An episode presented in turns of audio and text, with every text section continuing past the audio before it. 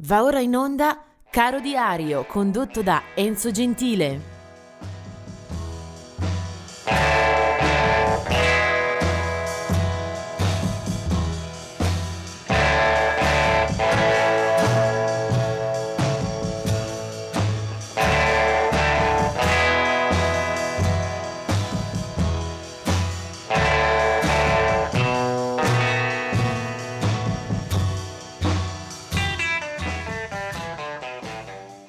27 febbraio e solo nati in questa giornata.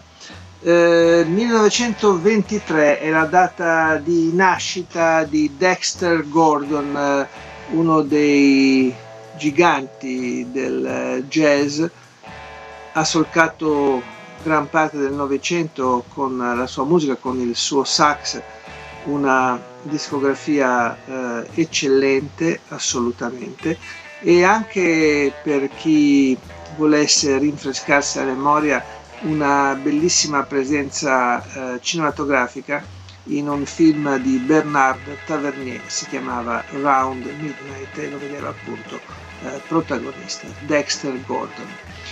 Eh, 1951 invece la nascita di Steve Harley, eh, un musicista eh, londinese eh, che parte un po' sulla scia di un certo glam intellettuale poi eh, conosciuto e avvicinato eh, dal grande pubblico attraverso David Bowie, attraverso certi eh, Roxy Music.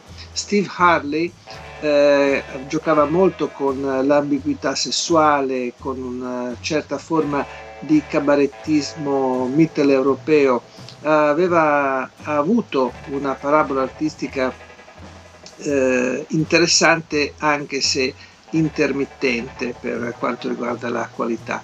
Molti titoli al suo attivo, eh, soprattutto con il gruppo dei Cockney Rebel all'inizio, che poi vengono eh, lasciati eh, per una eh, carriera a proprio nome. Eh, Steve Harley. Del 1957 invece è Adrian Smith eh, degli Iron Maiden. Questo un gruppo molto più duro, eh, arrivano sempre eh, dalla Inghilterra, da Londra.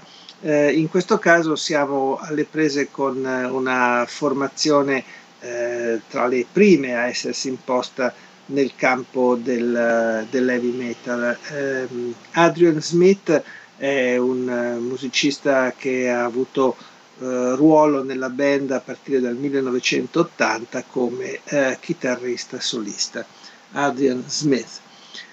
Poi vediamo del 1965 la ehm, nascita di Gary Christian del gruppo britannico dei Christians e poi nel 1981 quella di eh, Josh Groban, eh, un musicista che onestamente conosco ben poco, ma ha venduto milioni e milioni e milioni di dischi sul mercato americano con un genere eh, che là viene eh, classificato come eh, adult, adult contemporary pop, insomma qualcosa di eh, molto commerciale e di poco interessante, se posso ehm, chiosare. La canzone di oggi appartiene comunque all'orbita eh, commerciale, assolutamente. Eh, ogni tanto mi concedo una fuga anche queste, eh, da queste frequenze. Eh, il bello di questo programma è che non so mai quali artisti eh, quali canzoni potrò proporre in quella data. Scopro man mano sul calendario eh, chi ricordare.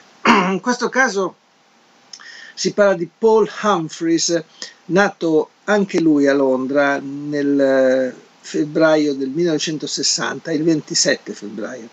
Eh, tastierista e abile su sintetizzatori, eh, computer e musica elettronica Um, Paul Humphreys è eh, uno dei fondatori eh, del gruppo Orchestral Maneuvers in the Dark, una formazione questa che si è messa in luce eh, proprio nei primissimi anni 80 con una serie di eh, successi di 45 giri, forse il più noto è Inola Gay che eh, ricordava anche la bomba su Hiroshima.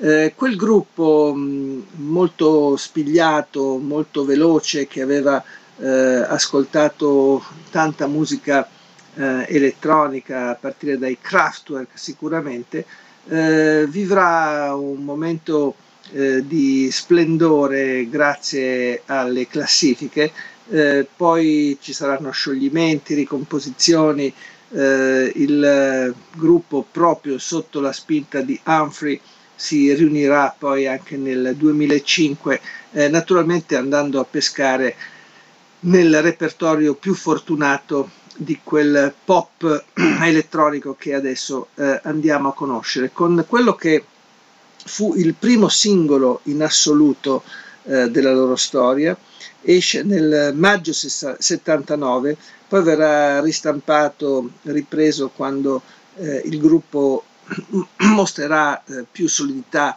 e più robustezza, ma eh, andiamo a vedere qual era la versione originale di questa Electricity. Eh, lui è Paul Humphries dall'Inghilterra, gruppo Orchestral Maneuvers in the Dark.